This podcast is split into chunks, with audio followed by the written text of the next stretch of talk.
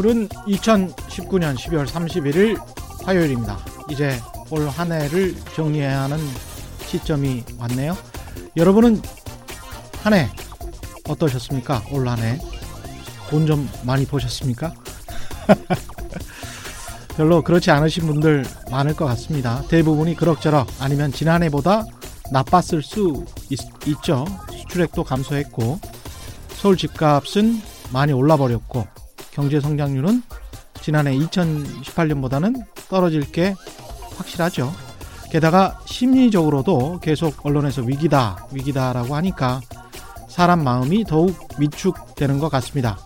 올해 경제 성장률은 2% 이하가 될 수도 있고 내년에는 좀 나아질 수도 있겠습니다만은 그렇다고 옛날처럼 뭐 10%, 7% 이렇게 팍팍 성장하는 그런 세상은 남북이 통일되는 것 같은 그런 일이 없는 한은 앞으로 영원히 올 것 같지 않습니다. 저성장은 고착되어 가고 있고 지금대로라면 확실히 인구는 줄어들 것 같습니다. 어떻게 해야 할까요? 두 가지 태도, 마음가짐이 있는 것 같습니다. 어차피 장기적으로 보면 인구 소멸로 수백 년 뒤에는 망할 것 같은 나라.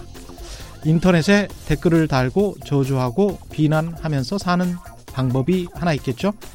어차피 장기적으로 보면 서유럽처럼 안정된 저성장 쪽으로 가고 있는데 이 상황에서 최대한 모두에게 이익이 되는 길이 뭔지를 함께 찾아가는 방법도 있을 것 같습니다. 2019년 여러분은 어떻게 사셨습니까? 2020년 내년에는 어떻게 사시겠습니까? 누구도 여러분의 선택의 자유를 막을 수는 없습니다. 네, 안녕하십니까. 세상에 이익이 되는 방송 최경련의 경제쇼 출발합니다. 저는 진실탐사 엔터테이너 최경련입니다.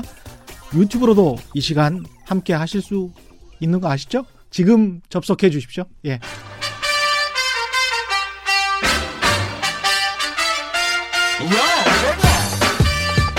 최경영이 원하는 건 오직 정의. 경제 정의를 향해 여러 걸음 깊이 들어갑니다.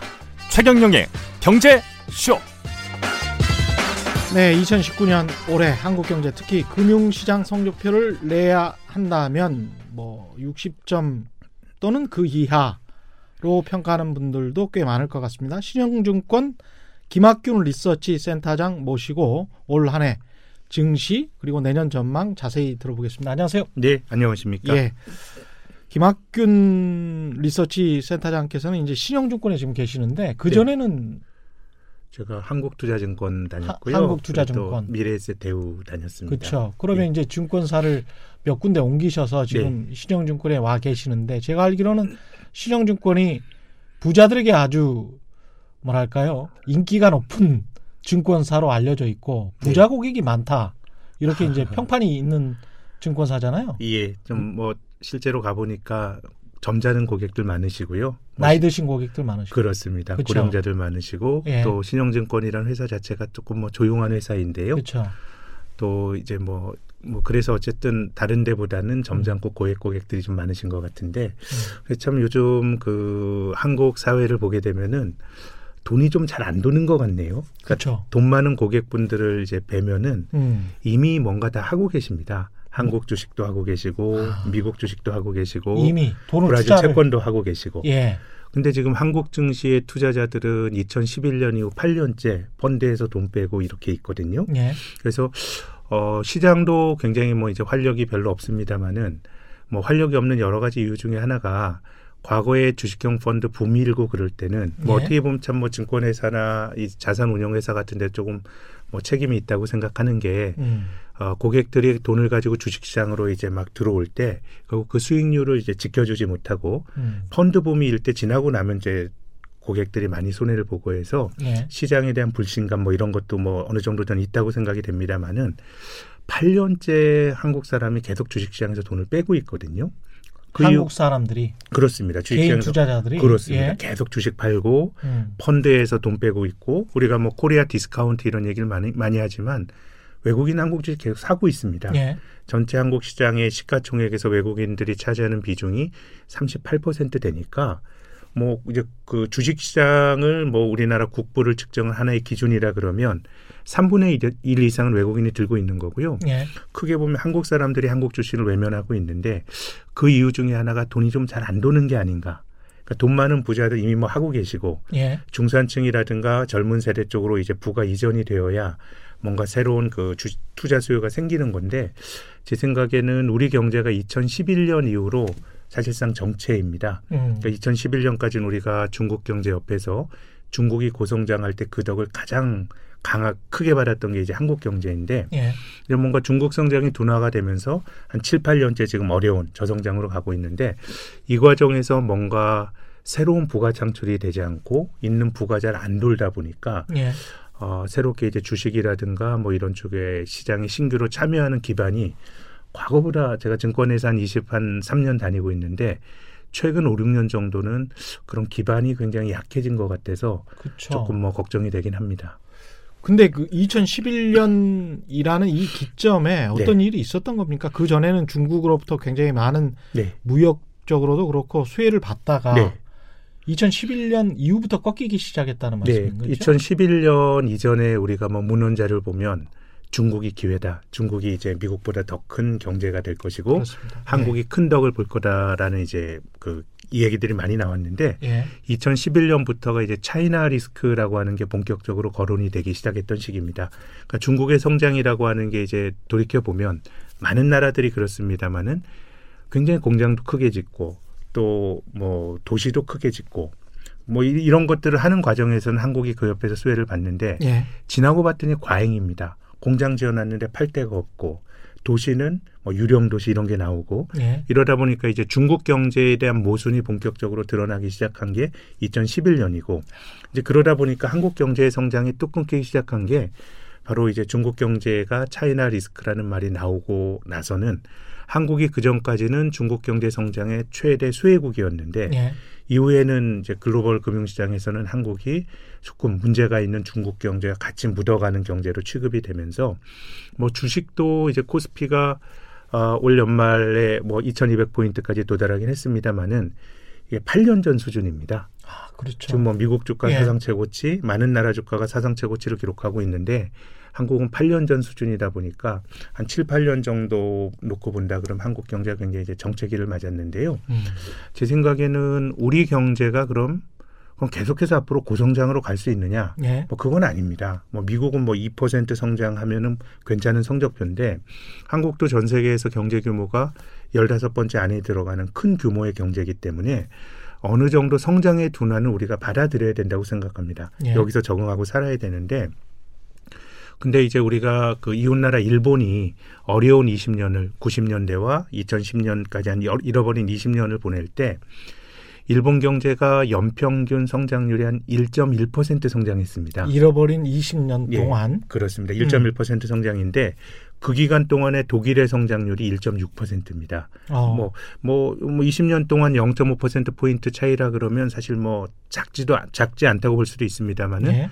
크게 보면 저성장이 독일이나 일본이랑 똑같은데 독일을 잃어버린 20년이라고 안 부르는 이유는 일본 경제 성장률이 급감을 했습니다. 아. 그 이전에 10년 동안에 한 3.8% 성장하다가 예. 1.1이 됐고 음. 독일은 2% 미만 성장하다가 뭐 성장률 1.6으로 가니까 연착륙을 한 건데요. 아.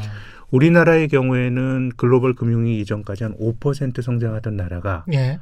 어느새 2% 성장이 한 뭐2.5% 3% 성장이 굉장히 먼 어려운 것처럼 이제 될 정도의 저성장까지 갔기 때문에 우리가 어느 정도는 성장 둔화를 받아들여야 된다고 생각합니다만은 성장 둔화의 속도가 너무도 빨랐기 때문에 추세가 안 좋다. 추세가 안 좋고 이런 점들은 음. 사회적으로도 사람들이 이제 고성장의 어떤 잔영이나 그런 기대가 있다가 뭔가 성장률이 급격하게 꺾이게 된다 그러면은 이제 적응의 문제가 있기 때문에 그렇습니다. 약간의 사회적 갈등이나 이런 것들이 저는 나올 수도 있는 것 같아요. 심리적으로 따라가지를 못하죠. 사실은. 그렇습니다. 예. 우리가 사실 뭐 60년대 경제 개발한 이후에 50년 동안 고성장 시대를 살았던 거거든요. 음. 근데 10년 동안 성장률이 너무 급격하게 둔화가 되다 보니까 뭐 여러 가지 갈등이나 이런 것들이 나올 수도 있는 것이고 아무튼 주식 시장은 이러다 보니까 주가가 크게 보면 8년째 종합 주가 지수가 장기 박스권에서 벗어나지 못하고 있습니다.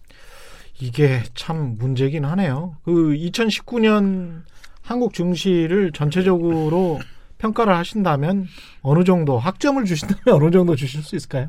음, 뭐한 C학점 정도. C학점. 예. 예, 뭐 D가 전- 아닌 게 다행입니다. 어, 11월까지는 예. 거의 D학점에 가까웠습니다. 예. 왜냐하면 전 세계 우리가 좀 살피는 종합 그 주가 지수가 한 90개 정도 되는데요. 예.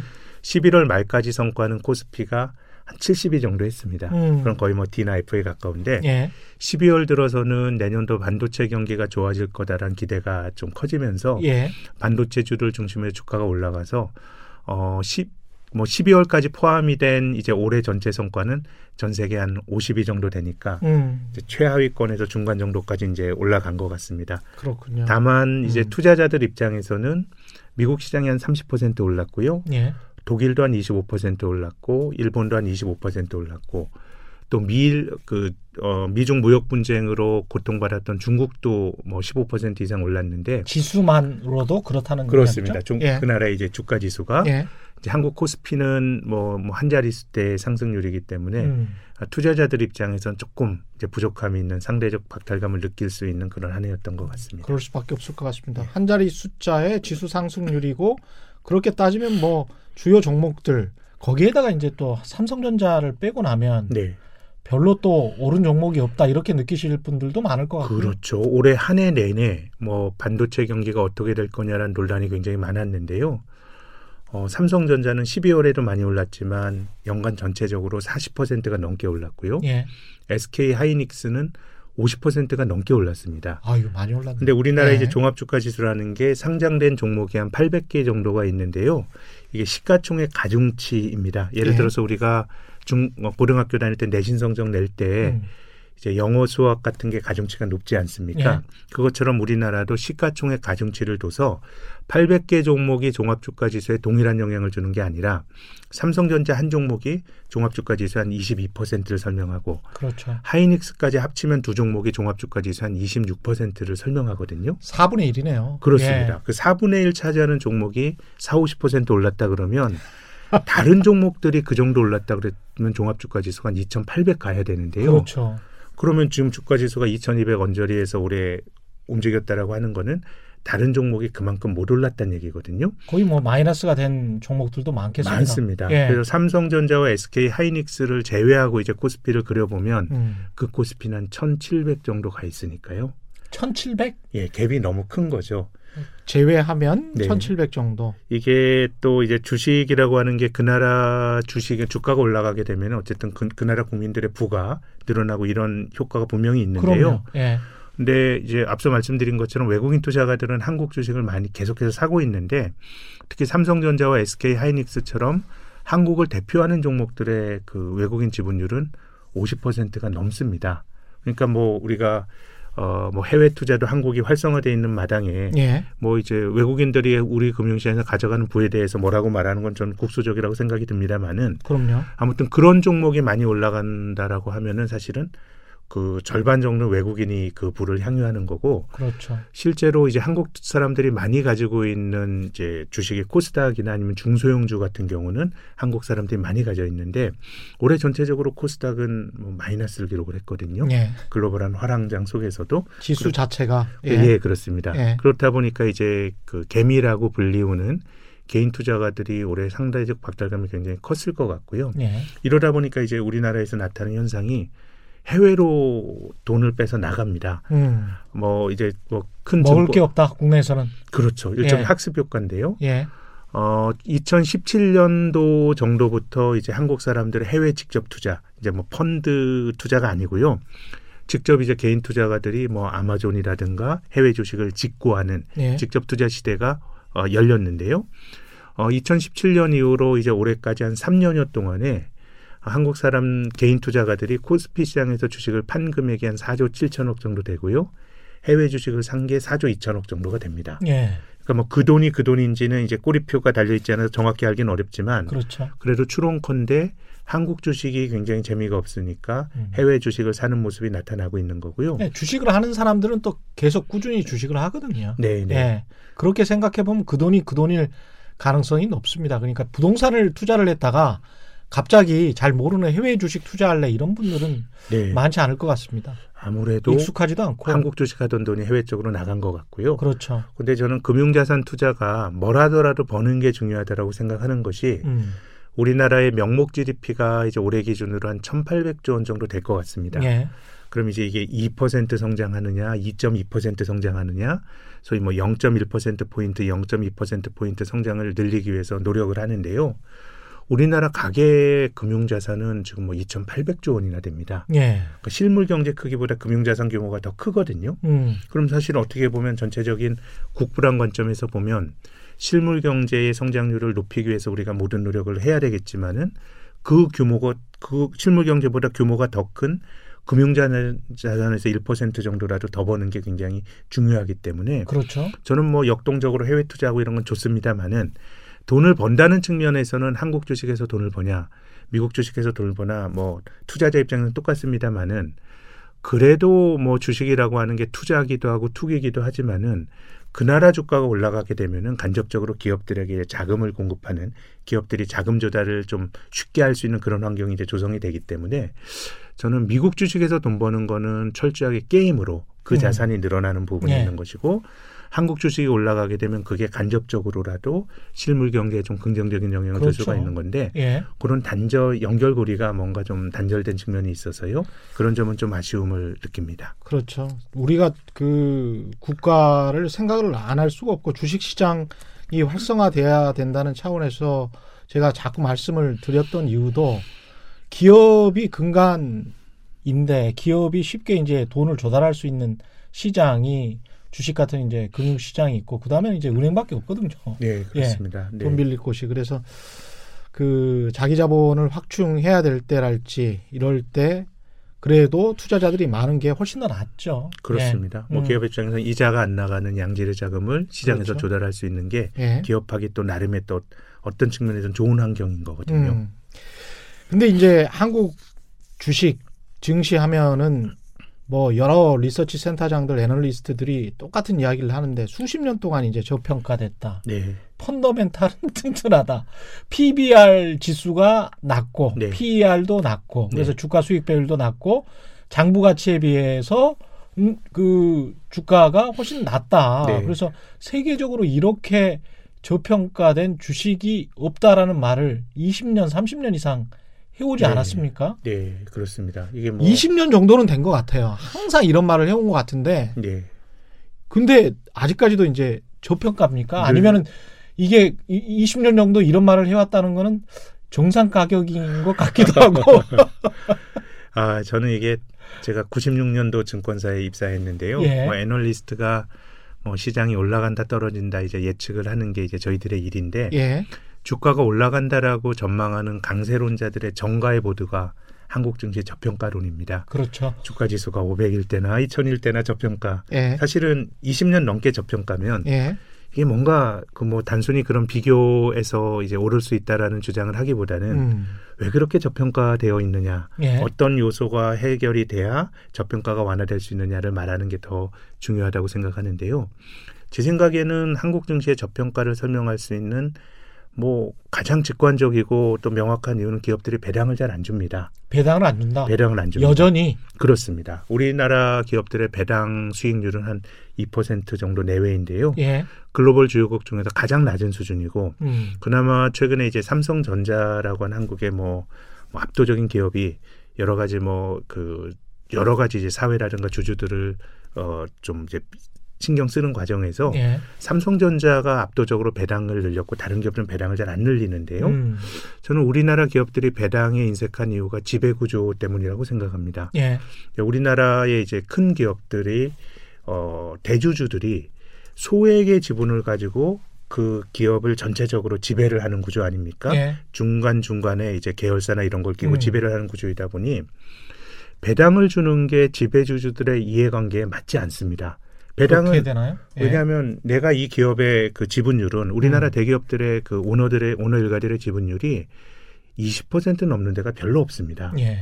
그걸 가지고 이제 경영권을 행사하는데 배당을 준다 그러면 오너들의 지분율은 많이 잡아 20%인데 나머지 80%들과 같이 나눠 갖게 되는 거거든요. 그렇죠. 당연하죠. 그렇죠. 예. 그러다 보니까 어떤 일이 과거에 벌어졌냐 하면은 어 오너 일가의 지분율이 높은 그 회사에 일감 몰아주기를 해가지고 부를 배당으로 나누는 게 아니라 예. 이제 그, 그, 오너들의 이제 이익 극대화를 위해서 이제 쓰는 일들이 이제 벌어졌던 것이죠. 음. 하도 그런 일이 벌어지다 보니까 이제 보수 정부 하에서도 이제 이명박 정권 하에서 예. 일감 몰아주기 금지 법안 이런 것들이 만들어질 정도였거든요. 예. 그래서 한국은 어 이제 오너들의 지분율이 굉장히 소수이고 그러다 보니까 배당이라고 하는 게 상당수 대기업들의 오너 일가들의 이해관계에 이제 맞지 않다 보니까 그러네요. 배당을 굉장히 적게 주는 것이고요. 음. 그래서 우리가 소위 장기 투자를 말하는 것도 뭐 1년이나 2년 후의 주가를 누가 알겠습니까? 그렇죠. 다만 매년 따박따박 배당을 받게 된다 그러면 음. 배당을 받으면서 뭔가 이제 기회를 볼 수가 있는 건데 아, 주식 투자를 해서 돈을 벌 수 있는 방법이 배당을 받는 것과 시세 차익을 노리는 게 이제 양대 축이라고 할 수 있는데 우리나라는 배당이라고 하는 한 축이 거의 뭐 불구가 되다 보니까 예. 시세 차익에만 이제 그 투자자들이 관심을 기울이게 되고 음. 이런 것들이 이제 매매 단기화를 초래한 측면도 있는 것 같고요. 예. 그래서 저는 우리 증시의 저평가의 뭐 주된 원인은 어, 배당을 너무 인색하게 주는 것이고 이것이 이제 우리 기업들의 지배 구조와도 좀 연결이 되어 있다라고 생각합니다. 그 특히 이제 오래된 제약주들 같은 경우는 굉장히 기업이 건실한 기업들도 좀 있는데 네, 네. 뭐 자산주로 취급되는 것들도 네. 있고 사실은 신영증권 같은 경우 지금 네. 자산주로도 취급되면서 배당도 굉장히 좀 많이 주는 신영증권 배당을 많이 주는. 주는 회사죠. 네, 그러니까 이제 한국의 은행주들이랄지 일부 중소형 증권주들이 이제 그런 경향을 보이고 있는데 그것과 지배구조 문제 말씀하셨고 근데 이렇게 돈을 좀 쌓아놓는 것 같은 그런 제약주들이랄지 다른 곳들도 네. 왜 배당에 인색한지 그게 참 궁금합니다. 특히 네. 그런 쪽들은 창업주 오너들이 네. 굉장히 좀 그 지분을 많이 가지고 있는 그런 기업들도 네. 많은데 그렇습니다. 네. 그런데 왜 그럴까요? 그런 기업들은? 근데 일반적으로 그 대주주 지분율이 높을수록 배당 성향이 높다라고 하는 모든 기업이 그런 건 아닙니다만은 예. 이제 그런 좀 이제 상관성은 확실히 있는 것 같습니다. 아. 예, 지분율이 높은 기업들은 뭐 다 그런 건 아니지만 예. 그래도 배당에 인색하지 않다라고 하는 여러 가지 이제 어, 연구 조사들은 좀 많은데요. 음. 한국의 경우에는 얼마 전까지만 하더라도 어, 저배당 배당을 적게 주는 게 용인이 됐던 게 경제가 고성장을 하다 보면 맞아요. 예, 배당이라고 네. 하는 건 주주들에게 그냥 나눠주는 건데 음. 아, 내가 어떤 회사의 주주가 돼서 장기 보유하고 있는 주주라고 가정을 하면 한 해 배당을 받는 것도 좋지만 그 기업이 돈 벌 기회가 많으면 음. 뭔가 투자를 해서 장기적으로는 파이를 늘리는 게 주주 가치 극대화에 이제 도움이 되는 것이고요. 이론적으로는 그렇습니다. 그래서 예. 이제 미국의 구글이라든가 아마존이라든가 이런 성장주들이 배당 안 하는 거에 대해서 예. 아무도 뭐라 그러지 않습니다. 맞습니다. 예. 예. 근데 이제 한국의 경우에는 아, 성장성이 이제 둔화가 되고 있고 그래서 기업 입장에서는 내가 투자에 대한 비전이 없는데 그냥 그 돈을 끙끙 가지고 있는 거는 돈을 가지고 있을 수 있는 명분이 없는 건데요. 예. 그래서 지금 어, 우리 정부에서도 소득주도 성장 이런 얘기를 하면서 포괄적으로 돈을 돌게 하려고 하는 기본적인 문제 의식인데요. 예. 이제 과거 박근혜 정권 때도 이제 그런 정책이 있었습니다. 초과이익 환류 세제라 그래서 그랬죠. 기업이 일정 부분 이상 돈을 번 기업이 음. 그 돈을 배당을 주든가 음. 아니면 노동자들의 임금을 높여주든가 예. 아니면 투자를 하지 않으면 음. 징벌적 과세를 하겠다라는 게 이제 그 요체였거든요. 그랬죠. 근데 그래서- 그때 박근혜 정부 때도 제 기억이 또 언론에서는 너무 기업에게 강요를 네. 하는 게 아니냐. 너무 강제적인 거 아니냐. 어 저는 뭐 그렇게 볼 소지도 예. 있는데 예. 근데 이제 기업이라는 게 결국 특히 상장사들의 경우는요. 음. 이게 일종의 상장사의 그 소명으로 생각해야 됩니다. 예. 불특정 다수가 시장에 가서 그 주식을 살 수가 있는 거거든요. 그렇죠. 뭐 당연히 이제 상장함으로써 자금 조달을 한 것이고요. 음. 그러면은 이제 기업의 상황에 따라서 어느 정도 배당을 주는 게 맞냐 이거는 정해진 답이 있는 건 아니지만 그렇죠. 그래도 금융시장에서 논의되는 일반적인 환급률이라는 게 음. 기업들이 돈 벌면은 3분의 1은 투자하고 예. 3분의 1은 주주들에게 돌려주고 음. 3분의 1은 어떤 일이 생길지 모르니까 좀 유보를 해두고 음. 이런 정도가 직관적인 이제 기준이라고 보면 한국은 뭘로 보더라도 그 벌어들인 이익에서 주주들에게 돌려드는 돈이 적다 보니까 그럼 배당을 안 해줄라 그러면 주주들을 설명해야 됩니다. 그렇죠. 내가 이 돈을 가지고 다음에 투자할 거야. 음. 뭐 이런 식의 설명을 해줘야 되는데 그런 것 없이 그냥 기업이 돈을 그냥 깔고 앉고 음. 그럼으로써 ROE라고 하는 자기 자본을 활용해서 벌 수 있는 그 비율도 낮아진다 그러면 맞습니다. 그거는 죄입니다.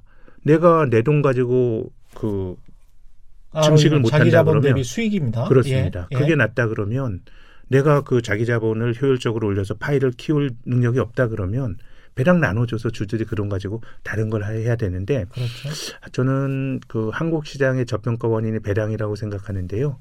어, 유보율이 높고 음. 보유 중인 현금도 높은데 ROE도 낮고 배당을 안 해주는 기업들이 꽤 있습니다. 최악이네. 예, 이런 것들이 어떻게 보면 코리아 디스카운트의 가장 본질적인 요인이 아닌가 생각을 예, 합니다. 자본주의를 어떻게 보면 제대로 못 배운 기업주들이 많은 것 같다는 생각도 듭니다. 네, 예. 돈은 돌아야 되거든요. 예. 음. 돈은 또 자기가 증식하지 못한다 그러면 결국은 다른 사람을 통해서 증식을 하는 것이고 예. 특히 상장사라 그러면 배당이나 이런 부분에 대해서는 약간의 어, 상장사에게 주어진 음. 최소한의 의무라고 생각할 필요는 좀 있죠. 못 주면 못 주는 대로 그렇죠. 적극적으로 시장을 설득해야 되고요.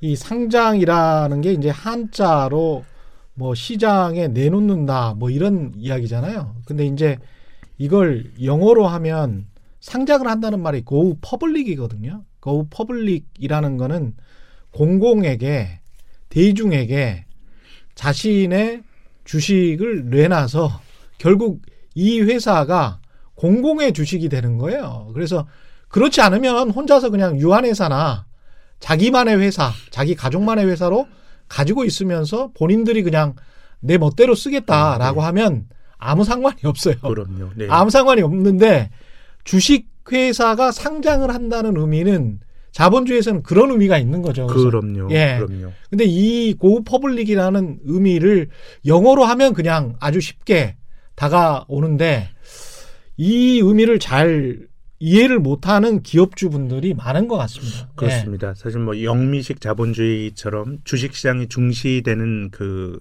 그 문화권의 자본주의는 대부분 상장을 하고요. 예. 예.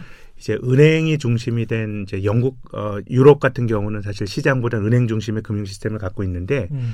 그 나라 문화에선 좋은 기업들이 상장 안 합니다. 그냥 가족끼리 경영을 하거든요. 그렇죠. 근데 그거 뭐 누가 뭐라 그러겠어요. 그렇죠. 들의 네. 선택인 건데 내가 다 먹겠다는 건데. 그렇습니다. 망할 그거- 때도 그리고 나 혼자 망하는 거예요, 그거는. 네, 네. 다른 투자자들은 망할 필요가 없잖아요. 예. 예. 그거는 뭐 네. 그 유럽 자본가들의 선택인데 음. 다만 상장이라고 하는 걸 통해서 어, 대중에게 나갔을 때는 또 거기에 걸맞는 또 소명 의식을 가져야 된다고 생각합니다. 그럼요. 이런 것들이 없이 본인들만 돈을 벌겠다. 특히 배당을 안 주는 이유가 그걸 통해서 어떻게 일감을 몰아주고 자기 자식들이 잘 되는 회사 쪽으로 일감 몰아서 그쪽의 순이익을 높이는 식으로 하는 것. 이런 거는 이제 경영학에서 터널링이라고 해가지고 일종의 사익 편취입니다. 이거는 사실은 주식회사 제도를 아주 근본적으로 저해하고 그 북한에서 땅굴 파는 거하고 좀 비슷한 거예요. 이렇게 되면은 자본주의가 점점 그 기반이 무너지는 거죠. 이런 이런 식으로 얍삽한 짓을 하면 안 됩니다. 이게 굉장히 좋지 않은 짓인데 일반화돼 있다는 게 참 한국에서는 안타깝습니다. 근데 외국인들이 아까 좀 많이 사- 꾸준히 샀다라고 말씀을 하셨는데 외국인들이 꾸준히 사는 종목에서 우리가 종목 아이디어를 좀 얻을 수 있을 것 같은데 네, 네. 꾸준히 정말 사왔다 몇 년 동안 네. 이런 종목들이나 업종들이 있습니까? 뭐 그 반도체 산업 예, 그리고 한국의 은행 같은 것들도 은행. 하고 있는데요. 예, 어, 반도체의 경우에는 한국이 가지고 있는 몇몇 안 되는 장기적인 경쟁력을 가지고 이- 글로벌 경쟁력에 우위에 있는 기업이다라고 생각하는 것 같고요. 예, 은행은 여러 가지 뭐 한국 은행주들 규제 리스크도 있고 가계 부채와 관련된 이제 위험도 있습니다만은 글로벌 은행주 중에서도 가장 저평가되어 있고 음, 어, 은행주들의 배당 수익률이 주가가 장기가 못 오르다 보니까 예, 배당 수익률이 굉장히 높아졌습니다. 음, 아, 그렇기 때문에 이제 배당을 노린 외국인 투자가들이 은행주들을 사는 것 같습니다. 근데 전체적으로 보면은 어, 외국인 투자가들 우리 증시에서 이제 상장돼 있는 종목이 한 2천 개 되거든요. 예, 근데 아, 전체 외국인이 선호하는 100개 종목에 외국인 투자가들 투자 자금의 한 94%가 몰려 있기 때문에 전체적으로 이제 외국인 투자가들도 이제 쏠림이 있다고 봐야 되겠죠. 네, 그 100개 종목들 사실은 뭐 어, 인터넷 포탈 어디에든 가서 검색해 보면 쭉 나와 있을 거예요. 외국인 보유율이 높은 종목들 뭐 이런 것들 쭉 나와 있고 몇 년 동안 지속적으로 산 종목들 나와 있으니까요. 스스로 한번 찾아서 주식 공부해 보시는 것도 굉장히 좋을 것 같습니다. 2019년 올 한 해 베스트 종목이라면 역시 반도체 네, 주겠네요. 뭐 삼성전자, 화이닉스가 뭐 40% 음. 넘게 올랐기 때문에요. 예. 올해 뭐 가장 좋았던 종목은 반도체를 들어야 될 것 같습니다. 음, 워스트 종목들은 뭐가 있을까요? 반도체 제외하고는 전체적으로 어려웠는데요. 특히 바이오 주식들이 많이 떨어졌습니다. 바이오 예, 주식들. 뭐 사실 바이오 주식이 좋을 때한 10배 오르다가 예. 올한 해 동안에 80% 넘게 떨어진 종목도 굉장히 많거든요. 예. 그 10배 오르기 전 수준까지 돌아온 건데 음. 저는 이런 성장주를 보게 되면 여러 가지 뭐 임상 실패라든가 이런 얘기들이 있었습니다마는 참 그 시장을 보는 입장에서 성장주 투자는 어떨 땐 참 덧없는 것 같습니다. 그쵸. 예, 이게 성장주라고 하는 게 예. 미래에 대한 기대를 그냥 사는 거거든요. 음. 그래서 일종의 저는 컨셉 스탁이라고 생각, 개념 주식이라고 생각합니다. 예. 투자자들이 눈에 보이는 실적이나 숫자가 아니라 음. 그냥 성장이라고 하는 개념을 사는 거거든요. 예. 그러다 보니까 심리적 요인이 많이 좌우가 되고요. 예를 들어서 한 기업이 임상 실패를 했다고 가정을 해보겠습니다. 임상 예. 실패는 할 수가 있는 건데 그럼 다른 기업은 사실 뭐 같이 떨어질 이유는 없는 거거든요. 그렇죠. 근데 어 사람들이 가진 어떤 성장주에 대해서 갖고 있는 생각은 미래의 세상은 뭐 고령화가 되고 하니까 의학이나 바이오가 될 거란 믿음을 가지고 있는 거다 보니 예. 그 믿음을 흔드는 어떤 징후가 나타나게 되면 주가가 같이 움, 움직이게 된 그런 현상이 발생하는데요. 음. 아, 2000년대 초에 이제 그 닷컴 버블이라는 게 글로벌하게 있었습니다. 예. 한국 코스닥도 있었고 이제 그때 주식을 샀던 사람들은 아마도 한 10년 정도 지나면 우리가 손편지도 안 쓰고 이메일로 보내고 쇼핑도 컴퓨터에서 하고 어 뭐 이제 노는 것도 엔터테인먼트도 인터넷 망에서 하는 꿈을 꾸면서 주식을 샀을 텐데 예.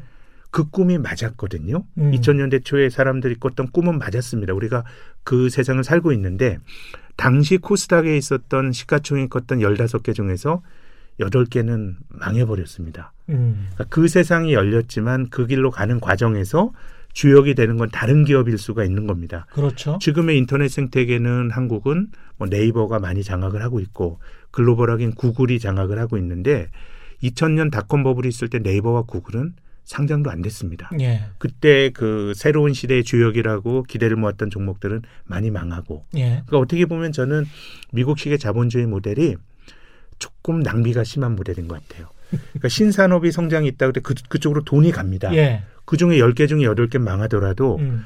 닷컴 버블 붐이 없었다 그러면 네이버나 구글 같은 회사가 자금 조달을 못 받았을 거거든요. 그렇죠. 그 중에 살아남은 한두 개가 결국 음. 생태계를 바꾸는 건데 음. 투자자는 망할 대로 돈이 들어가고 하다 보니까 성장주 투자는 결국 10개 중에 한두 개가 이제 그 돈을 버는 게임인데 음. 투자 심리가 바뀌고 그럴 때 주가가 무너지다 보니 참 통찰력 있는 다수는 대박을 치는데 많은 사람들은 또 눈물을 또 그 음. 가지고 또 성장하는 게 성장주의 시, 그 시세가 아닌가 그런 생각이 듭니다. 그래서 지금 바이오주 중에서 앞으로 더 될 수 있는 종목이 전 나올 수도 있다고 보는데 예. 지금 미국의 아마존이라고 하는 거대 기업이요. 음. 지금 주가가 뭐 2,000불인지 1,000불인지 1,000불 넘어간 것 같은데요. 근데 닷컴 버블이 붕괴될 때 아마존이 106불에서 5달러 80센트까지 급락을 했습니다. 그건 뭐 부도난 주식이었죠. 예. 그게 다시 1,000불로 음. 올라간 거거든요. 그러니까 이게 성장주 시세라는 게 참 어떨 때는 좀 부질없다는 생각도 들고 예. 투자자 입장에서는 심리에 따라서 주가가 뭐 너무도 그 들쑥날쑥하기 때문에 음. 뭐 어쨌든 성장주 시세에 내재된 논리가 그런데 올해는 한국의 바이오 투자자들이 참 그 심려가 깊었던 고민이 깊었던 한 해였을 것 같습니다. 근데 많은 투자자들이 이제 바이오 업종에 투자하는 이유가 앞으로의 고령화 사회는 도래할 게 명확하고 네, 그래서 제약과 관련된 바이오 제약주가 앞으로는 뜰 것이다. 네 맞습니다. 그래서 그 산업 자체에 어떤 기대감이 있는 것인데 네. 제가 관련해서 이제 제가 얄팍한 지식을 소개해 드린다면 생각보다 한국의 제약 관련된 기술이 그렇게 선진 기술이 아니더라. 제 취재가 뭐 음. 어떻게 생각하십니까? 예. 뭐 그게 예. 기술의 문제라기보다 자본력의 문제인 것 같아요. 자본력의 문제다. 왜냐하면 예. 임상으로 가기 전까지는 많은 기다리는 시간 이런 것들이 필요한데 필요하죠. 어, 한국의 경우에는 사실 제약 자본이 예. 자본의 축적도가 그렇게 깊지 않습니다. 맞습니다. 그러다 보니까 저는 중소형주 위주예요. 예. 그렇습니다. 그래서 저는 뭐 기술력의 차이도 있겠습니다만은 그 음. 오랜 인고의 시간을 버틸 수 있는 음. 자본력의 차이가 외국의 유수 제약사들과 한국 제약사들의 본질적인 차이라고 봅니다.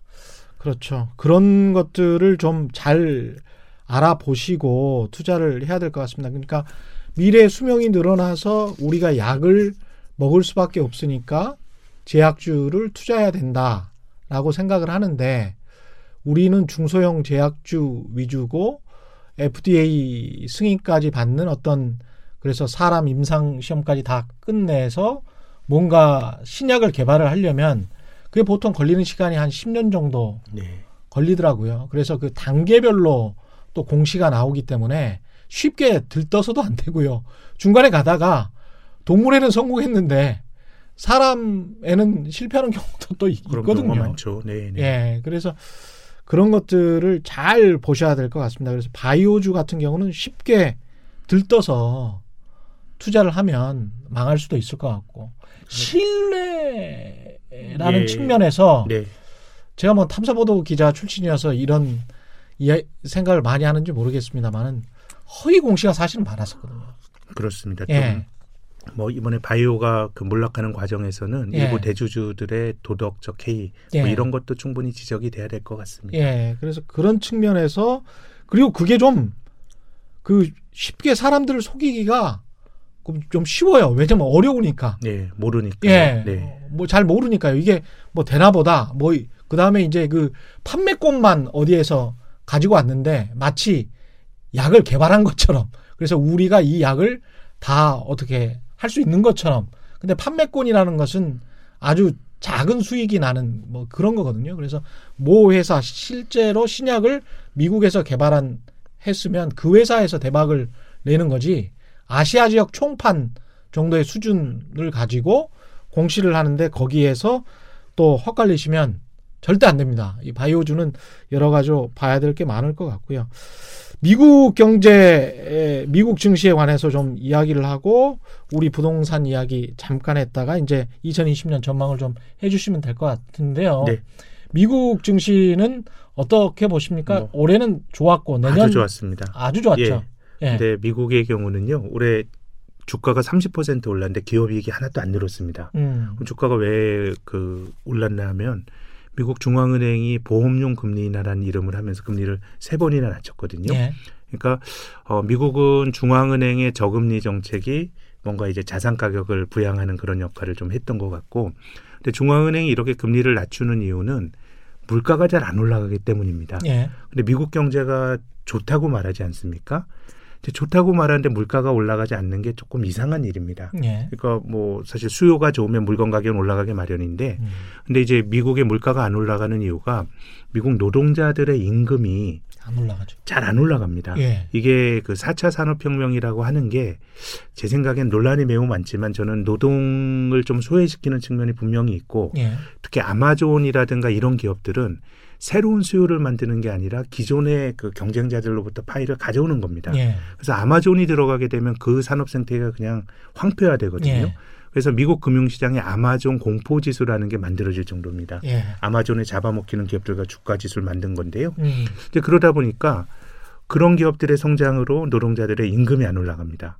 인- 물가가 올라가려면 노동자들의 임금이 올라가야 구매력이 높아지고 높아진 가격에 또 소비해서 물가가 올라가는데 임금이 올라가지 않다 보니 물가가 안 올라가고 그러니까 중앙은행이 맘대로 금리를 낮추고 그러니까 또 주가가 올라가고 이런 선순환인데 예. 뭐 자산시장 입장에서 선순환인데 야, 이게 어디까지 갈 거냐가 좀 고민스럽습니다. 그렇죠. 그러다 보니까 내년에 있을 미국 대선에서 어, 트럼프와 맞설 미국의 민주당 후보들이 자본주의 종주국인 미국에서 나오는 주장이라고 믿기지 않을 정도의 사실 좌경화된 주장들 막 하거든요. 예. 기술 대기업 해체 뭐 이런 주장을 하는데 음. 이게 뭐 현실화 될지 모르겠습니다만은 공화당에서 마저도 그렇게 이야기를 하나요?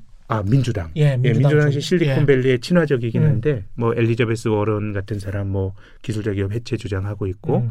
앤드류 양이라는 사람은 또 기- 심지어는 기본소득을 지급하자 예, 이런 맞습니다. 얘기를 하는 겁니다. 예. 이게 자본주의 메커니즘에서 포항 기업의 주주들은 부자가 되는데 음. 뭔가 이 부가 잘 안 도는 것에 대한 문제 의식이거든요. 예. 그래서 지금까지는 저금리가 유지가 되다 보니 사실 주식도 좋고 부동산도 좋고 이런 세상이 왔었는데 이것이 근본적으로 사람들의 월급을 올려주는 쪽으로 안 가고 있기 때문에 그렇습니다. 뭐 이런 게 지속 가능한 거에 대해서는 조금 고민스럽기도 합니다. 그러니까요. 이 사람들이 그 미국처럼 그렇게 대단한 그 국부를 가지고 있는 나라, 1인당 GDP가 뭐 7만 불에 육박하는 나라에서 월급이 우리 돈으로 한 300만 원 수준인 사람들이 인구의 한 40% 정도 되니까 네. 근로자들의 그러니까 이게 그 사람들 같은 경우에 그 사람들이 또 써줘야 이게 또 경제가 돌 텐데 이 어떻게 이 나라가 될지. 근데 우리나라도 이제 그런 패턴을 지금 닮아가고 있는 거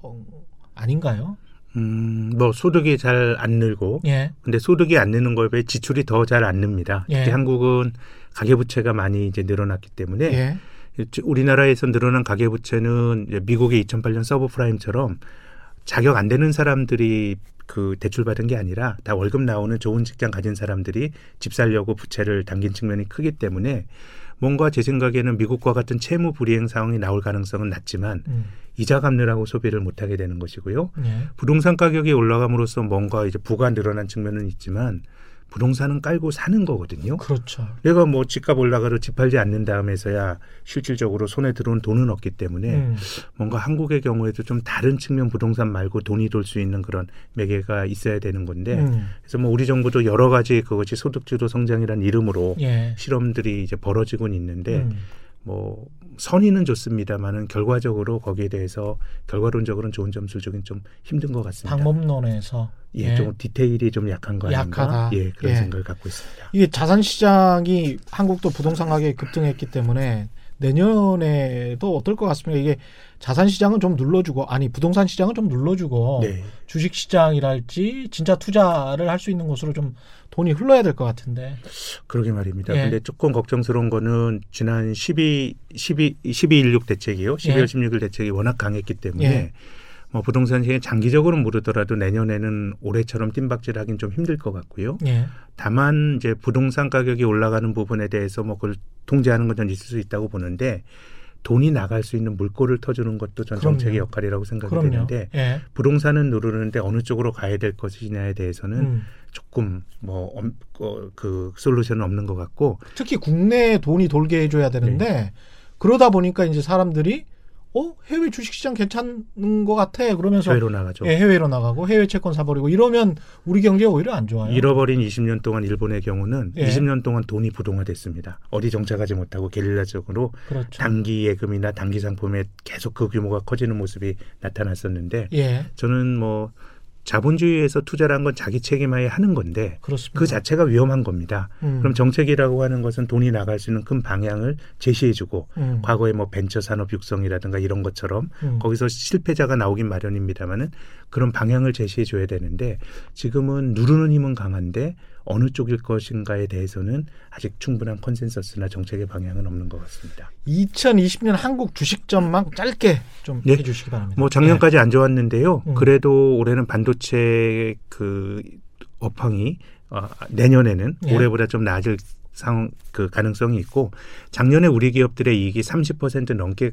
올해 예, 예. 어, 우리 기업들의 이익이 30% 넘게 이제 줄어들었는데 음, 내년에는 뭐 별일이 없으면 음, 한 20%랑 증익이 예상이 돼서 예, 글로벌 평균 대비 뒤처지진 않는 그래도 뭐 평균은 하는 어, 올해보단 내년 시장이 그래도 좀 기회가 있지 않을까 이런 기대를 해봅니다. 예. 많은 분들이 많은 애널리스트 분들이 이런 이야기를 해주고 계십니다.